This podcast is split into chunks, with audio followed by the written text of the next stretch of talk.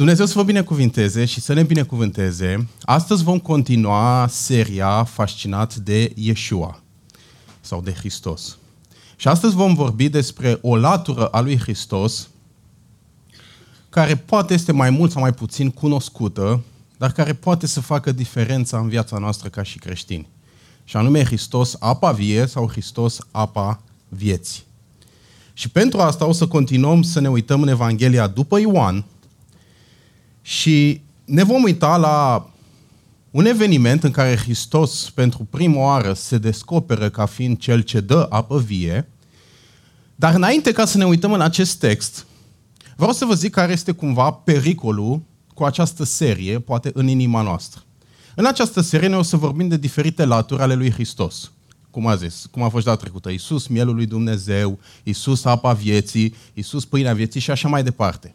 Și pentru cei care suntem creștini, tendința va fi să fim de acord cu lucrurile astea, pentru că nu sunt lucruri ca și cum nu le-am citit. Cine a citit Evanghelia după Ioan măcar o dată, a dat și de aceste lucruri.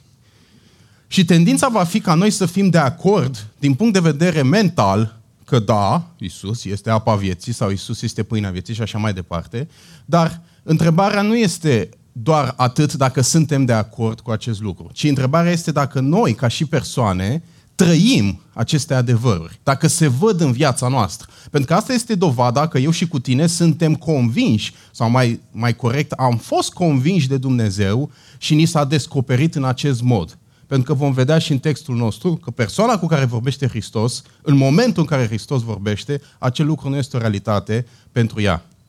De aceea aș vrea ca la finalul acestui mesaj să putem să răspundem la două întrebări și să răspunzi tu la două întrebări foarte a zice, simple și practice.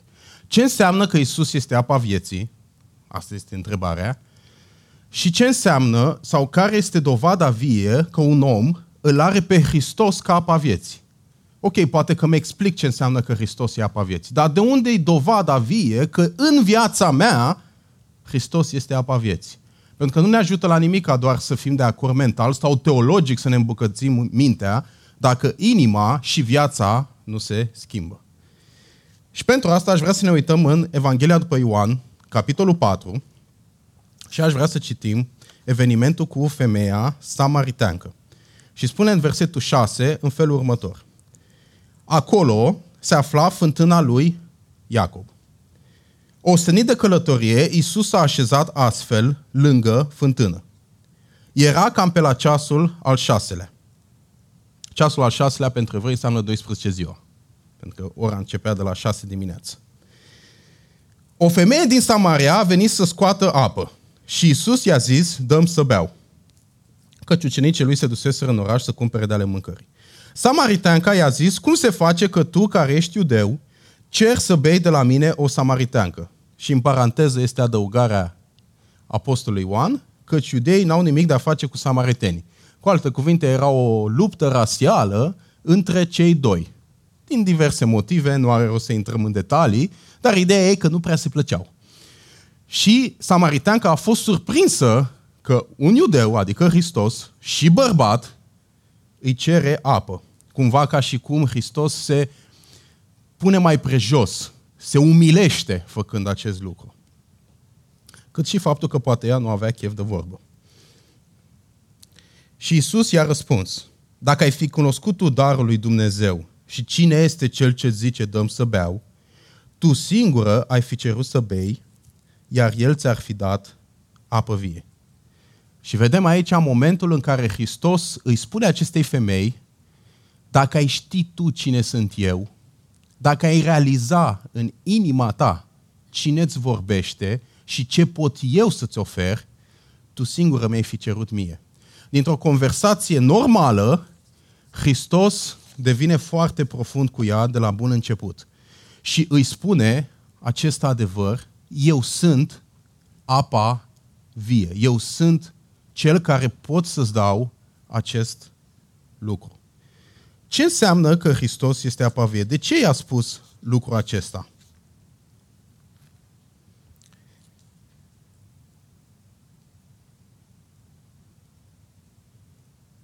De ce i-a spus că cine este cel ce zice, dăm să beau, tu singur ai fi cerut să bei și el ți-ar fi dat apă vie. Ce înseamnă că Hristos este apa vie? Pentru a înțelege acest lucru, Dumnezeu în bunătatea Lui ne-a oferit adevărurile acestea fizice pentru a putea înțelege adevăruri spirituale. El s-a folosit de fântână, s-a folosit de apă și a luat acel exemplu fizic ca să explice un adevăr spiritual. Și asta se întâmplă peste tot în Evanghelia după Ioan și în Evanghelie, în care Hristos se folosește de mediul înconjurător ca să explice anumite adevăruri spirituale. Într-un mod realistic, ce înseamnă apa? Și acum nu intrăm în detalii biochimice și fizice, dar ce înseamnă apa pentru tine și pentru mine ca ființă umană? Păi, în primul rând, fără apă nu poți trăi. N-am întâlnit om care să trăiască fără apă. În al doilea rând, în fiecare zi bei apă. Dacă există o zi în care nu bei apă, e o zi în care, nu știu, s-a întâmplat X lucruri de a ajuns să nu bei. Poate ești într-un post din ăsta de 24 de ore și ai ales tu să nu bei apă. Dar aduceți-vă aminte ultima zi în care n-ați băut deloc apă, cafea, suc sau mai știu eu ce, lichide, na. Nici nu poate, nici nu ți-aduce aminte acea zi. Chiar în, în, în orice zi, oricât de aglomerat ai fi, oricât de grea ar fi ziua aceea, ne găsim timp să bem apă. De ce? Pentru că în noi, fizic vorbind, este o sete după apă fizică.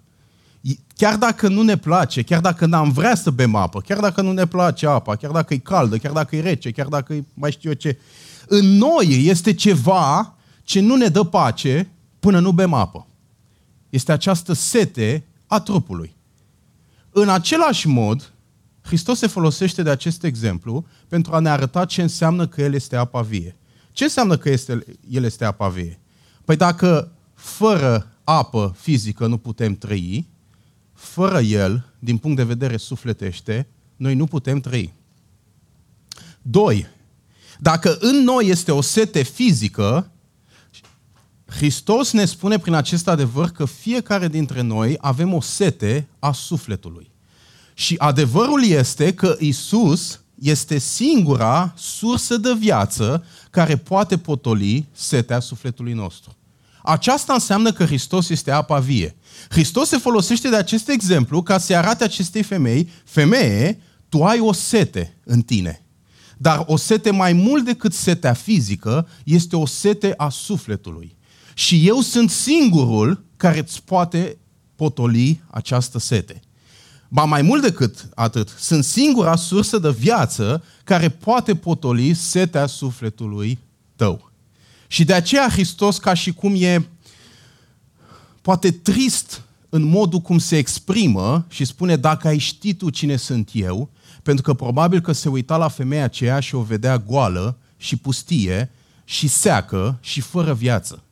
Și probabil că spune, dacă ai ști tu că în fața ta este răspunsul la cea mai adâncă nevoie a ta, tu singur ai fi cerut apă vie. Și ideea că Hristos, Yeshua, apa vieții, înseamnă că Hristos este singura sursă de viață care poate potoli setea sufletului nostru. Dar ce înseamnă acest lucru într-un mod practic? Pentru că ca și creștini, mai mult sau mai puțin, am mai auzit astea, dar ca și și chiar dacă n-ai auzit lucrul acesta, ce înseamnă asta că Isus este singura sursă de viață care poate potoli setea sufletului nostru? De obicei, când, am, când auzim lucrurile acestea, tindem să reducem acest adevăr la următorul lucru. Păi a avea pe Isus ca apa vieții înseamnă să mă rog și să citesc cuvântul în fiecare zi, să am o relație cu el de obicei, în mintea noastră, în inima noastră, când vorbim de ideea, îl ai pe Hristos ca apa vieții, îl ai pe Hristos ca sursă de viață, tindem să reducem acest adevăr la lucrurile astea. Păi dacă mă rog și citesc, El este sursa mea de viață, dar dacă nu o fac, El nu este. Și este parte din adevăr, dar e ceva un pic mai mult decât atât. Ce înseamnă că Hristos este apa vieții? Trebuie să înțelegem că atunci când Hristos a venit și a murit pentru noi, El ne-a oferit o oportunitate pe care cei din Vechiul Testament nu o aveau. Și anume, să experimentăm prezența Lui. În Ioan 7, Iisus spune, dacă însetează cineva, să vină la mine și să bea. Cine crede în mine, sau mai exact cine se încrede în mine, din inima lui vor curge râuri de apă vie. Și spune acolo Ioan explicația, spunea cuvintele acestea despre Duhul pe care au să-l primească cei ce vor crede în el. Dar Duhul Sfânt nu fusese încă dat, pentru că Isus nu fusese încă proslăvit. Până ca Hristos să moară pentru noi, niciun om de pe fața Pământului nu putea să experimenteze prezența lui Dumnezeu într-un mod continuu. În Vechiul Testament era cortul întâlnirii, locul în care Dumnezeu se întâlnea cu omul și acest cort al întâlnirii era împărțit în trei. Curtea din afară, curtea din lăuntru și sfânta, uh, locul sfânt și locul preasfânt. În curtea din afară erau oamenii, toți aveau acces. Acesta este curtul întâlnirii reprezentat de trupul nostru de, de ființa noastră. Curtea din afară este trupul, toată lumea îl vede, carapacea, toată lumea vede. Locul sfânt este reprezentat de sufletul nostru, propria noastră personalitate, în care spune că preoții veneau și aduceau jerfe de două ori pe zi, dar mai era un loc mai adânc, mai tainic și locul prea sfânt, care era despărțit de o perdeaua din lăuntru. Locul sfânt de locul prea sfânt. Și în locul prea sfânt, doar marele preot avea drept să intre o dată pe an ca să aducă jertfă pentru tot poporul. Și prezența și slava lui Dumnezeu nu era în curtea din afară, nu era în locul sfânt, ci era în locul prea sfânt. În locul cel mai uh, profund, ca să spun așa. Și doar marele preot avea oportunitatea de a experimenta prezența lui Dumnezeu într-un mod real și fizic. De aceea, atunci când Hristos a murit, spune în Biblie că s-a rupt perdeaua de din lăuntru a templului, simbolizând faptul că Dumnezeu a rupt această, această barieră pe care noi o aveam din cauza păcatului, care pune un zid de despărțire între noi și El. Dar prin jertfa lui Hristos, Hristos ne-a oferit șansa pe care cei din Vechiul Testament și-ar fi dorit din toată inima să o trăiască, șansa să experimentăm prezența lui Dumnezeu într-un mod real și continuu. Ideea de a-L avea pe Isus ca apa vieții este mai mult decât a te ruga și a citi Biblia și a cânta și a-i mulțumi și a lăuda. Sunt toate lucrurile acestea. Dar ideea de bază ca să-L ai pe Hristos ca apa vieții este să experimentezi prezența Lui într-un mod real și autentic, continuu, zi de zi. Așa cum am spus, apă o bei în fiecare zi. Fie că ai chef, fie că n-ai chef, fie că ești bolnav, fie că nu ești bolnav, fie că ești ocupat, fie că nu ești ocupat. În același mod, a-L avea pe Hristos ca apa vieții înseamnă că în fiecare zi să experimentăm prezența Lui. Asta înseamnă că atunci când te rogi, mai mult decât să fii ascultat, mai mult decât să-i spui să te rogi corect, mai mult decât să ai timpul tău cu El, Scopul și țelul rugăciunii ar trebui să fie să experimentez prezența Lui, să, să am acea conexiune în Duhul cu El. Pentru că prin sângele Lui Hristos eu pot să fac asta. Nu trebuie să ating un anumit nivel de sfințenie ca să fac asta, nu trebuie să ating un anumit nivel de maturitate, ci prin sângele Lui Hristos oricine are această posibilitate de a experimenta prezența însuși a Lui Dumnezeu, a Lui Dumnezeu însuși. Prezența vie. Asta înseamnă că atunci când citesc cuvântul, mai mult decât a citi cuvântul, să-l înțeleg, să că citesc un capitol, șase capitole, un verset sau mai știu eu ce, să urmez planul. Mai mult decât lucrurile acestea în care de obicei poate că ne liniștim în faptul că am făcut astea sau nu am făcut astea, mai mult decât lucrurile acestea, când citim cuvântul, fie că Dumnezeu ne descoperă lucruri noi, fie că Dumnezeu nu ne descoperă lucruri noi, dar El vorbește cu noi. Este acea conexiune vie cu El. Ideea de a bea din El, de a ne, când ai setea aceasta după El, mai mult decât rugăciune și cuvânt, este cu cine vorbești și cine vorbește cu tine.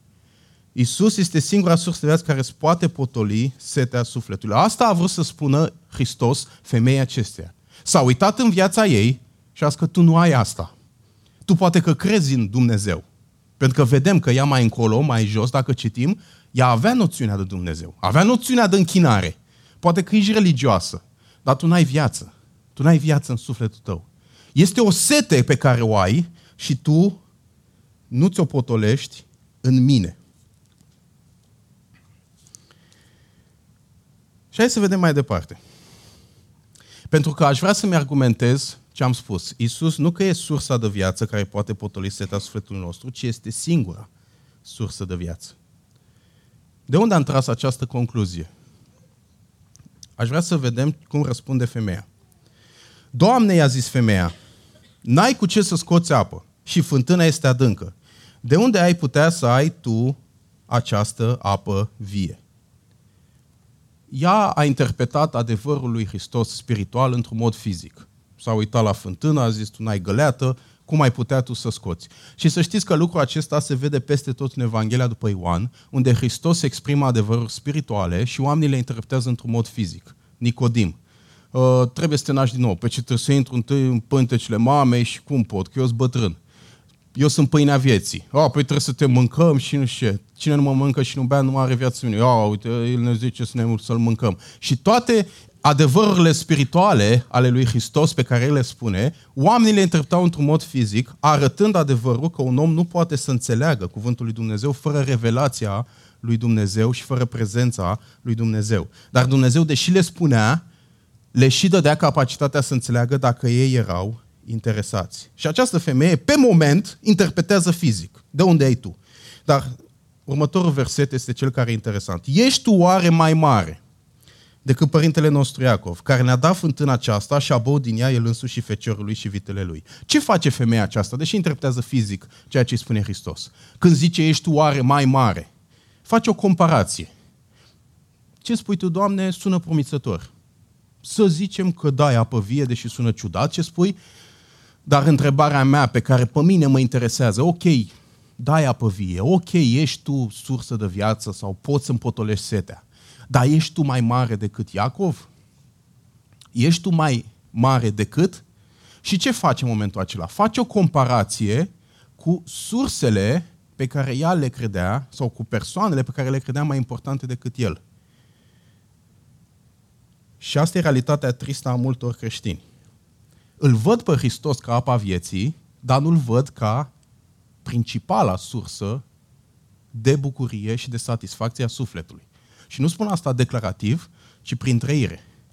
Se vede că Hristos, da, îmi găsesc, sunt momente când mă rog și mă conectez cu El, sunt momente când citesc cuvântul și îmi vorbește, sunt momente când experimentez prezența Lui și e fain, dar sunt alte lucruri în viața mea care mi-aduc mai multă bucurie și plăcere. Și compar dintre cele două și prefer varianta cealaltă. Și practic și femeia aceasta face o comparație și spune cât de tare ești tu, Doamne? Cât de mare ești tu?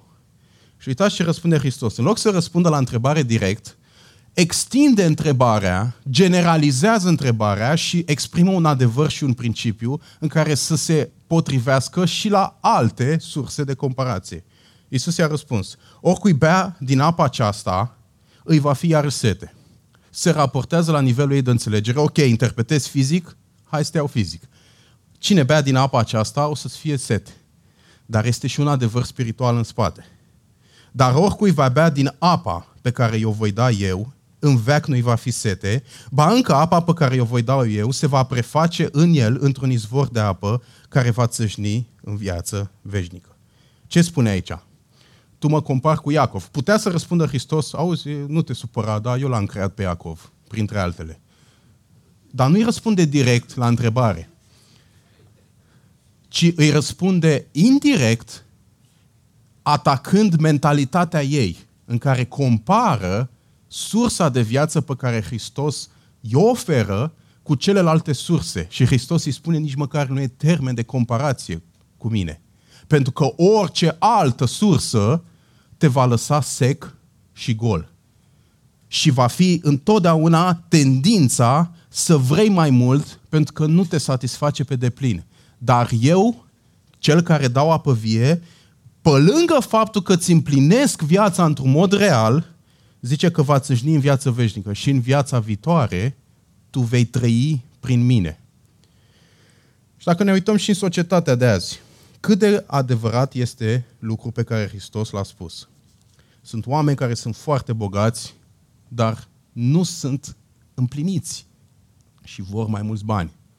Te și întrebi că, cred că la un moment dat am luat eu la Elon Musk, cred, cred că am luat averea și am calculat cât, cât ar trebui să cheltuiască în fiecare zi ca să rămână fără bani și practic era imposibil.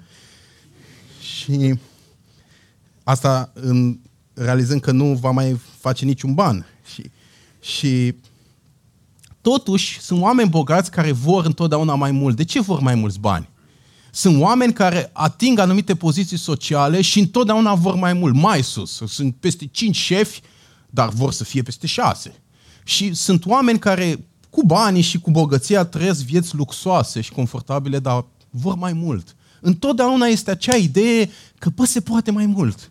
Indiferent în ce stare și ce senzație și ce bucurie și ce stil de viață ai avea, întotdeauna e ceva în tine, în inima ta, care nu-ți dă pace și îți spune că se poate și mai bine. De ce? Așa cum am zis, cum e o sete fizică, există și o sete a sufletului, pe care nimeni nu poate potoli decât El.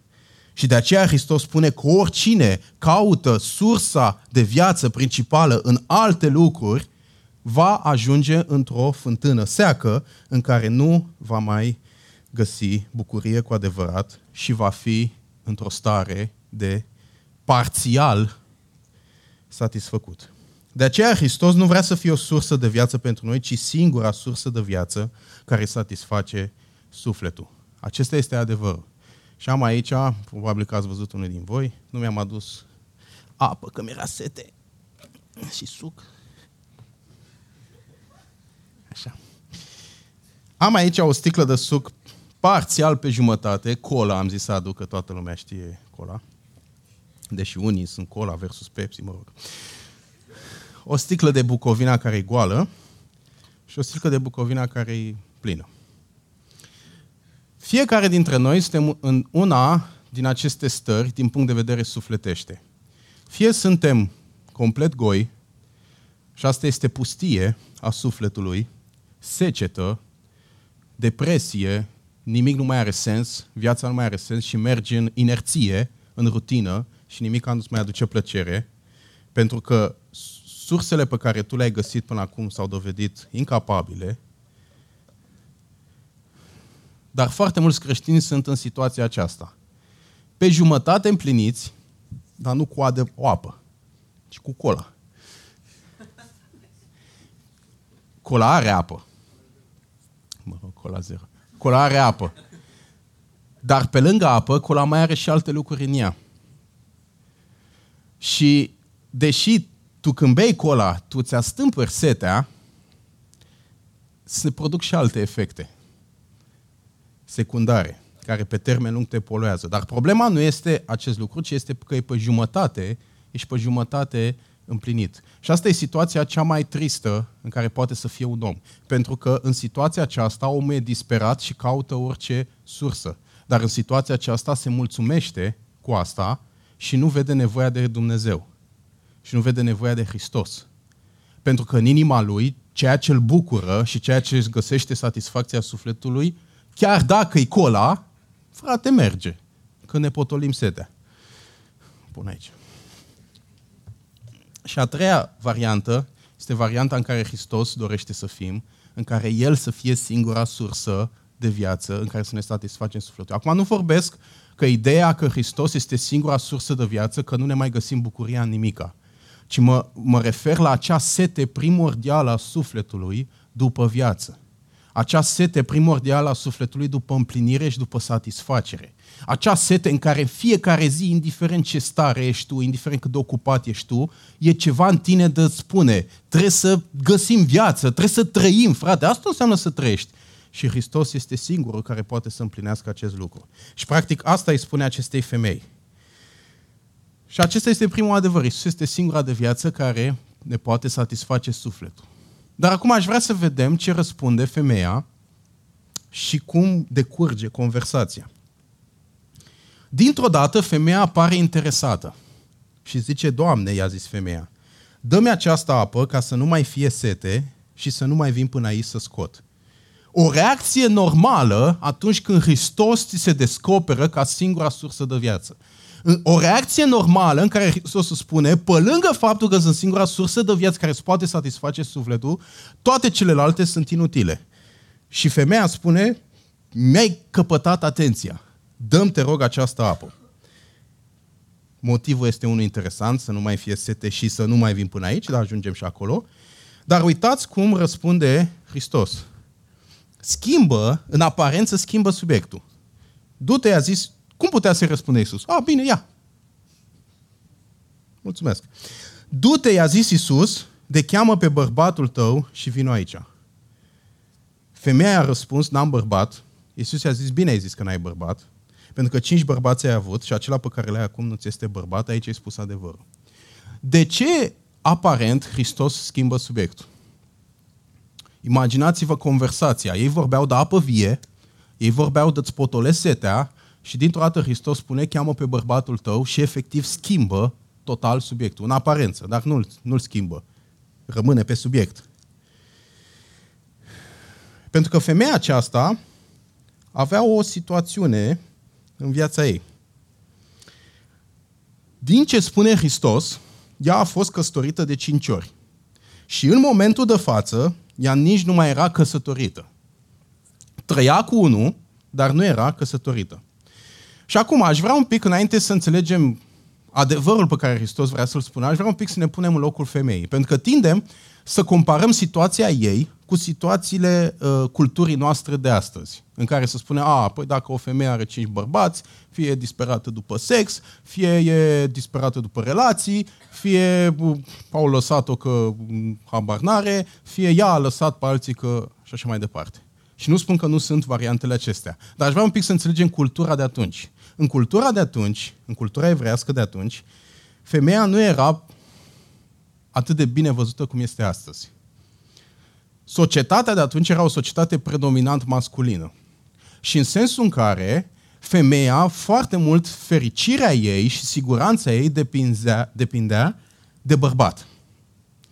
Ea, bărbatul era cel care muncea, bărbatul era cel care aducea bani în casă, iar femeia era cea care se ocupa de casă. Și o femeie, ca să trăiască și ca să aibă viitor, trebuia să se lege de un bărbat. Vedem și situația lui Rut, dacă citim cartea Rut. Și în acea perioadă, ideea de căsătorie era mai mult decât ne căsătorim din dragoste, ce era și o situație de supraviețuire pentru femei. Și pe lângă asta, ideea de divorț era văzută diferit de cum vedem noi astăzi. O femeie, dacă divorța, de obicei, concluzia care se trecea era că a fost lăsată de bărbat, că sigur are ea ceva. De obicei, predominant, vina era a ei. Chiar dacă el probabil o înșela sau ceva, i-a fi dat motive sau mai știu eu ce. Și pe lângă lucrul acesta, o femeie care era divorțată, imaginea ei în societate era schimbată total. Oamenii o vedeau, o puteau percepea ca o femeie ușoară sau o femeie neascultătoare sau o femeie care nu-și uh, cunoaște locul. Pe lângă asta, cine să mai ia o femeie divorțată? Foarte greu, o femeie divorțată mai își găsea un bărbat. Pe lângă asta, această femeie a avut cinci situații de acest gen. Imaginați-vă în ce stare era ea din punct de vedere și emoțional, dar și din punct de vedere în viața ei. Pentru că e mai mult decât își găsea împlinirea în bărbați. Ea era într-o stare în care nu știm de ce în momentul de față ea nu era căsătorită. E posibil ca acest bărbat, pentru că lucrurile se aflau, să fi știut de ea că a avut cinci bărbați și să zică la ce să mă căsătoresc cu ea, că eu sunt al șaselea.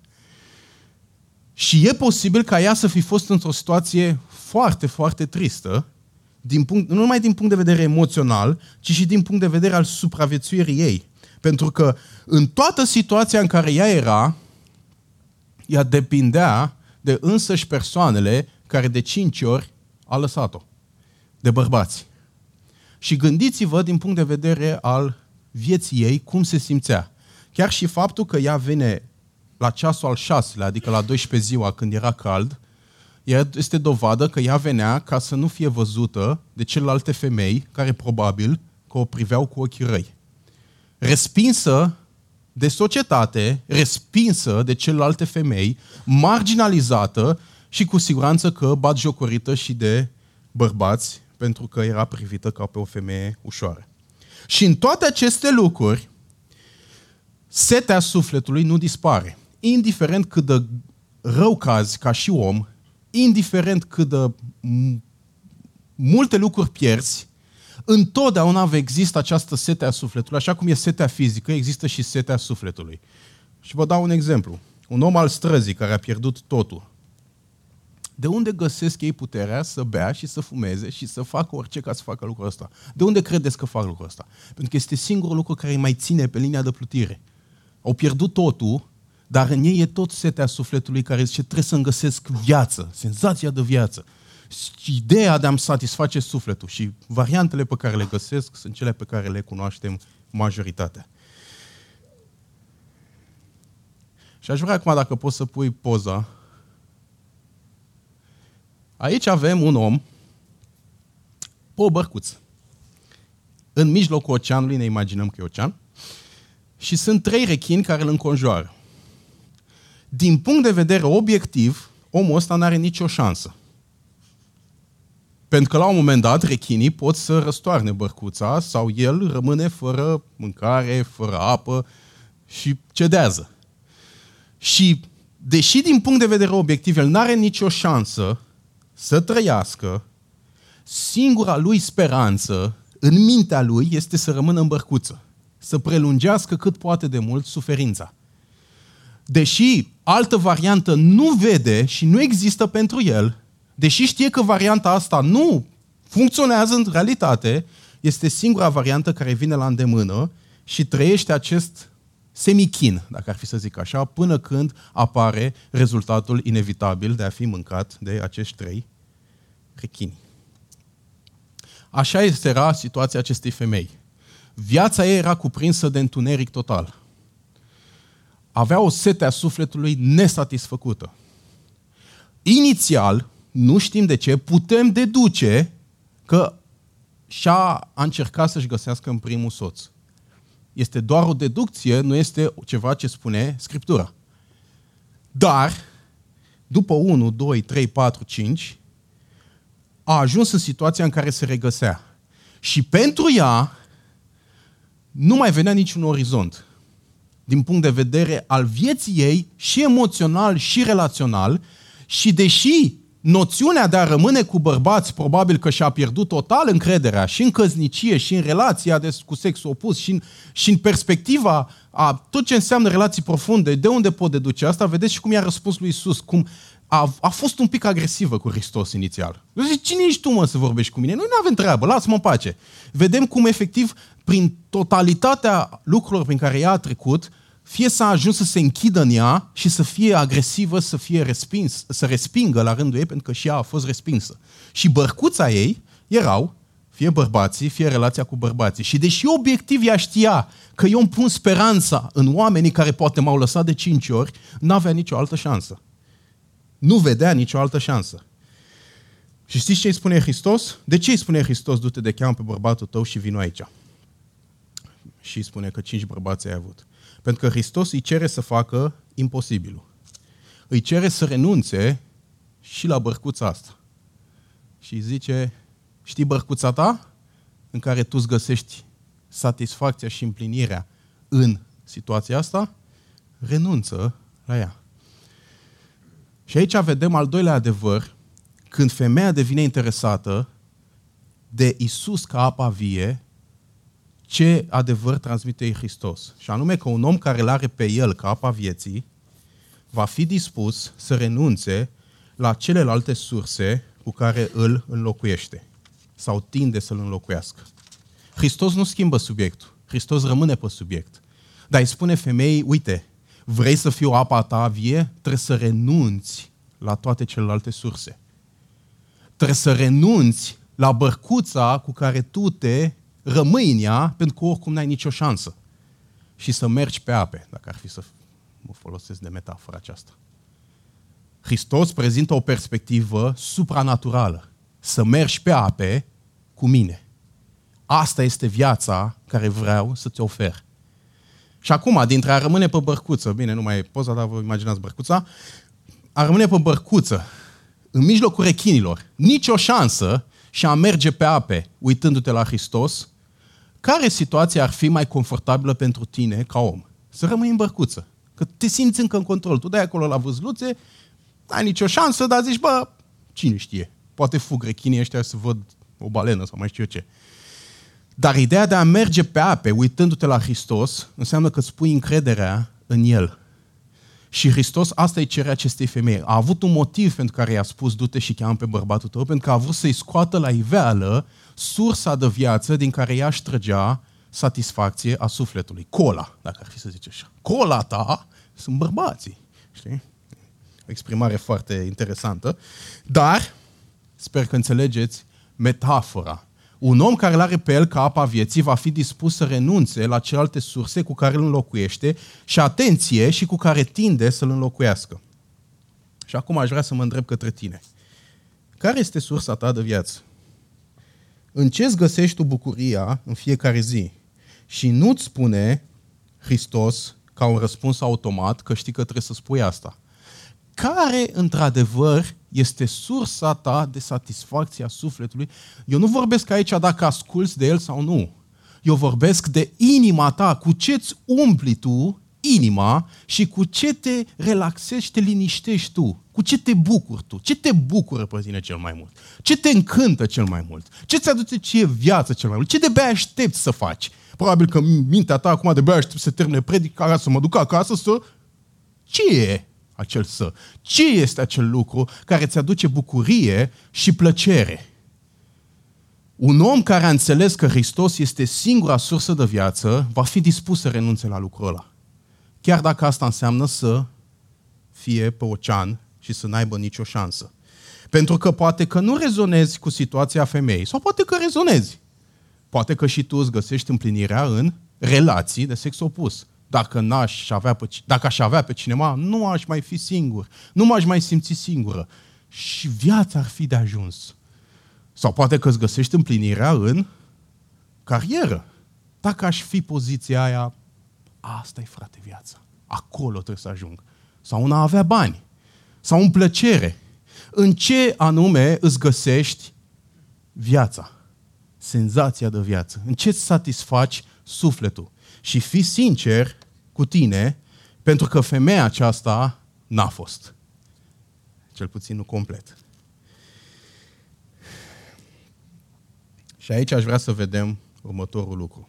Femeia i-a răspuns, n-am bărbat. Iisus i-a zis, bine ai zis că n-ai bărbat, pentru că cinci bărbați ai avut și acela pe care l-ai acum nu ți este bărbat. Aici ai spus adevărul.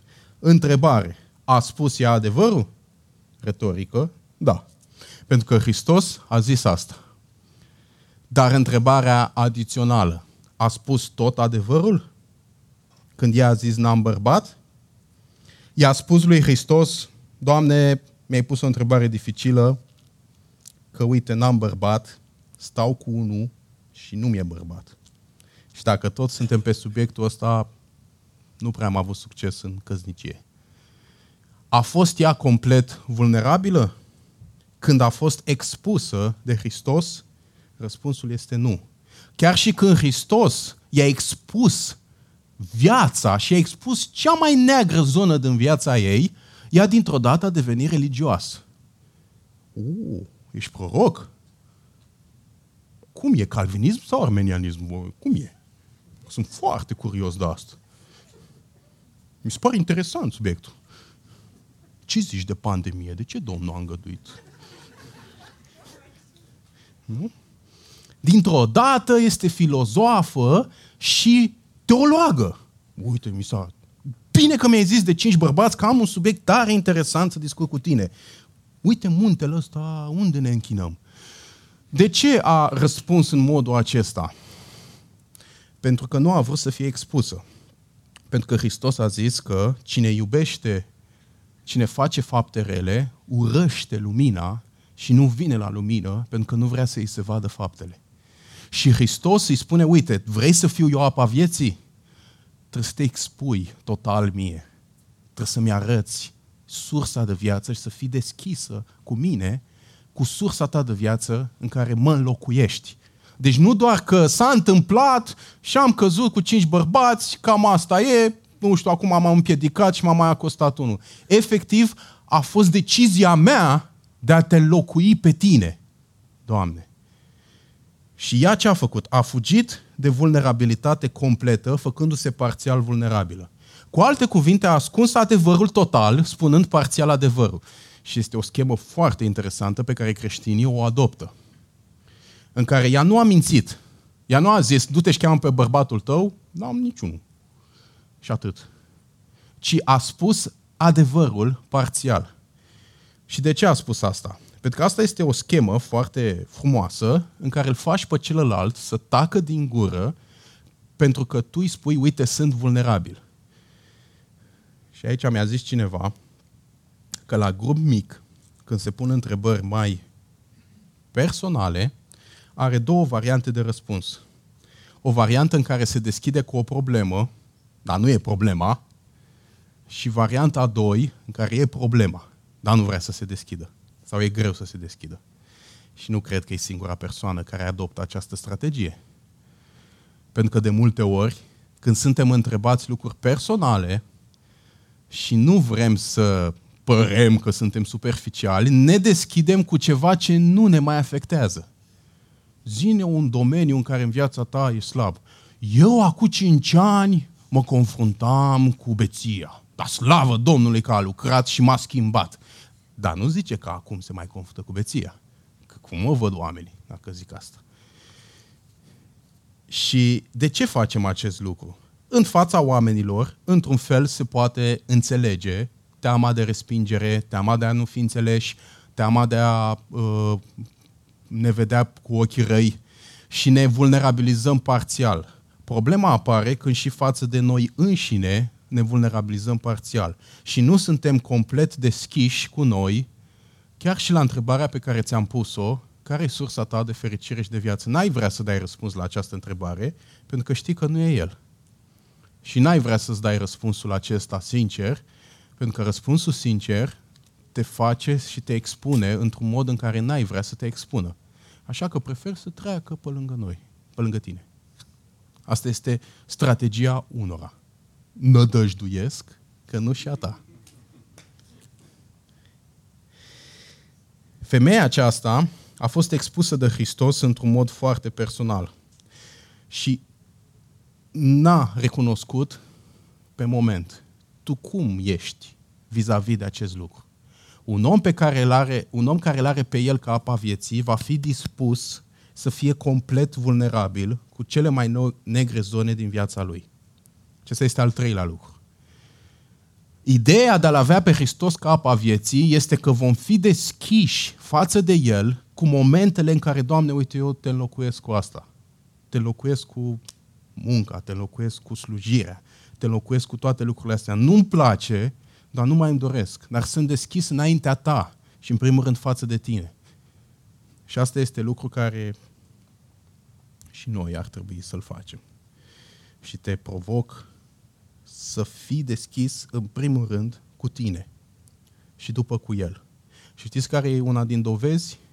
Atunci când ești deschis cu tine complet și cu el și știi că ești primit de el, că tot am luat cina, el ne primește. Și știi că ești primit de el și știi că ești iubit de el și știi că el nu te condamnă, el n-a venit să te condamne, ci a venit să te ridice și chiar dacă tu îl înlocuiești, chiar și cu darurile pe care ți le dă, el tot vine și te ridică și mă ridică ca să fie El din nou singura sursă de viață. Și când faci lucrul ăsta, tu știi că ești iubit sau iubită de El și nu te mai afectează nici posibilitatea ca alții să te respingă.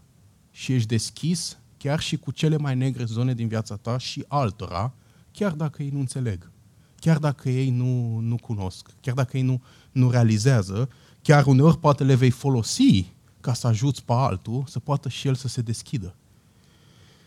Dar lucrul ăsta n-ai cum să o faci fără ca el să fie refugiul sufletului tău, pentru că întotdeauna va veni teama de respingere, pentru că probabil că nu suntem împliniți total în el. Și ultimul lucru, și aș vrea din nou să ne uităm la versetul pe care, Christ, pe care femeia i-a, i-a spus, răspunsul femeii, Doamne, i-a zis femeia, dă-mi această apă ca să nu mai fie sete și să nu mai vin până aici să scot. De, care este motivul pentru care femeia a vrut această apă? Să nu mai fie sete, până aici toate bune. Dar uitați următoarea frază. Să nu mai vin până aici să scot. Cu alte cuvinte, ea spune prin asta, e cam greu să viu până aici. Mi-e cald, e inconfortabil, e efort mare trebuie să vin la 12 ziua să nu mă vadă celelalte să se uite cu ochii răi la mine. Aș vrea să nu mai am asta. Dacă tu zici că ai o apă care mă, mă, mă satisface pe deplin, dăm te rog să nu mai bat drumul până aici. Ce vrea această femeie? Această femeie vrea prezența lui Dumnezeu sau ceea ce are de oferit Dumnezeu, deși poate că nu înțelegea pe deplin la ce se referă Hristos, dar fără efort. Să rămână în zona ei de confort. Chiar motivul pentru care vrea, vrea ca să nu mai fie atât de greu. Și uitați ce răspuns îi dă Hristos. Du-te, a zis Iisus, de cheamă pe bărbatul tău și vin aici. Păi, Doamne, nu cred că ai mai înțeles. Eu îți zic să-mi dai apa să nu mai vin aici și tu îmi zici să mă duc înapoi și să-l chem și pe bărbatul meu, adică mai trebuie să-l conving și pe el să vină aici. Credeți că era ușor de convins bărbatul? Hei, am întâlnit un bărbat și a zis să venim acolo, că ne dă o apă. Ai vrea să vii? Nu, nu, nu, n-am nimic cu el. N-am nimic cu el. Vă dați seama această conversație cum s-ar desfășura. Deci Hristos practic îi spune, dacă vrei cu adevărat, trebuie să faci efort și să te lupți. Și asta este paradoxul. Ideea de a-L avea pe Hristos ca apa vieții, de a ne găsi bucuria și satisfacția în El, nu vine într-un mod natural, ci e o luptă. Și nu e mereu confortabil. Lupta noastră în fiecare zi nu este lupta cu păcatul, cum de multe ori noi credem, principală. Lupta noastră în fiecare zi este lupta de a-L vedea și a-L experimenta pe El. În fiecare zi Dumnezeu ne cheamă să ne luptăm și cu ființa noastră, și cu cel rău care caută să ne pună bariere, și cu situații și cu evenimente, pentru a-L avea pe El. Este lupta a sufletului care a înțeles că Hristos este singura sursă de viață.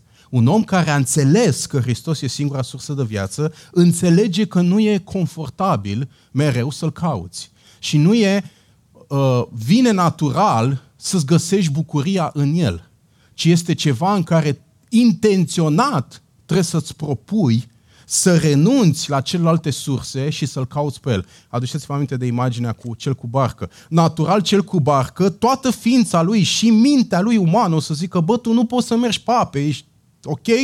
Și el va zice, rămâi în barcă, chiar dacă nu are niciun sens, rămâi în barcă, că acolo știm că e sigur.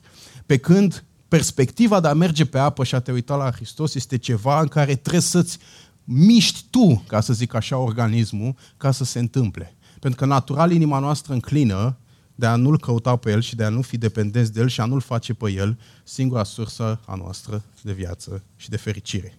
Și dacă vă uitați în viața lui Avram, veți vedea că de-a lungul vieții lui Avram, Avram a tot căutat să îl înlocuiască pe Hristos cu tot felul de lucruri și să schimbe prioritățile din, uh, din viața lui. Și Hristos și Dumnezeu întotdeauna l-a pus la teste în care să renunțe la X ca să-l aibă pe el, să renunțe la X ca să-l aibă pe el. Și viața lui Avram nu este o viață uh, singulară, ci este o viață în care cu toții ne confruntăm și în fiecare zi, astăzi, putem să-L înlocuim pe Hristos cu ceva, dar mâine putem să-L înlocuim cu altceva. Lupta noastră este să realizăm că avem această tendință și să ne propunem într-un mod intenționat să-L facem pe El mai mult decât Domn, mai mult decât Mântuitor, mai mult decât Dumnezeu, să-L facem sursa de viață din care să ne bem, să bem din El, dacă ar fi să spun așa. Și dacă vă uitați în Vechiul Testament, în Vechiul Testament Dumnezeu a ridicat un popor, a Israel, și veți vedea un tipar. Dumnezeu făcea totul pentru ei, ei se întorceau la Dumnezeu, îl ascultau pe Dumnezeu o perioadă. După se întorceau din nou la idoli. După Dumnezeu îi pedepsea, îi ducea în robie, le dădea boli, le dădea secetă, ei se întorceau înapoi la el și asta ținea o perioadă. Și după tot așa. Și ciclul continuă până în Maleahi, când Dumnezeu zice nici nu vă mai vorbesc, până când vine Hristos. De aceea era destul de ușor să deduci că atunci când Hristos va veni, ei îl vor respinge, îl vor primi o perioadă și după îl vor respinge. Și concluzia la tot ce spune Vechiul Testament și la tot ce s-a întâmplat, uitați ce spune Dumnezeu în Ieremia 2 cu 13. Căci poporul meu a săvârșit două rele. M-au părăsit pe mine, izvorul apelor vii, apa vieții, și și-au săpat fântâni, fântâni sparte, care nu pot ține apă. Și mai sus explică semnificația acestui verset. Și-a schimbat vreodată un popor Dumnezei, deși aceștia nu sunt Dumnezei adevărați, dar poporul meu și-a schimbat slava cu ceva care nu este de niciun folos. Un om care îl are pe... Ce înseamnă că Isus e apa vieții? Isus este singura sursă de viață care poate potoli setea sufletului nostru. Asta nu este o poveste, ci este o realitate. Și realitatea este că în fiecare zi putem să experimentăm prezența Lui. Și un om care a realizat acest adevăr va fi dispus să renunțe la toate celelalte surse, va fi dispus să fie complet vulnerabil cu Hristos, cu situația Lui, și se va lupta într-un mod intenționat, nu cu păcatul, ci să-l vadă pe el așa cum este. Și atunci când îl vedem pe el, păcatul își va pierde din putere. Pentru că puterea păcatului este plăcerea că acel și minciuna că îți va da viață mai mult decât Dumnezeu.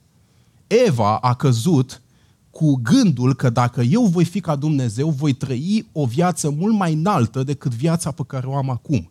Și asta a fost puterea pentru care ea a căzut. A căzut crezând această minciună pe care și Lucifer a crezut-o. Și puterea păcatului vine din în urma în urma realizării în care noi nu credem că Hristos este cea mai mare sursă de fericire pentru noi. Și Dumnezeu să ne ajute să nu fie doar povești lucrurile astea, ci să fie realități în viața noastră. Și dacă cumva în urma acestui mesaj Duhul Sfânt ți-a descoperit că poate îl înlocuiești cu anumite lucruri, deși poate e greu, te invit să fii sincer cu el și să-i spui asta, dar nu doar să-i spui asta la biserică că e duminică și că trebuie și că e final de predică, ci pe lângă lucrul ăsta te invit să iei decizii serioase și să iau decizii serioase de a nu-l mai înlocui pe el și a face din el sursa noastră de viață. Repet, e mai mult decât să ne rugăm și să citim cuvântul. Este ideea ca în fiecare zi să experimentăm prezența Lui și El să ne umple pe deplin.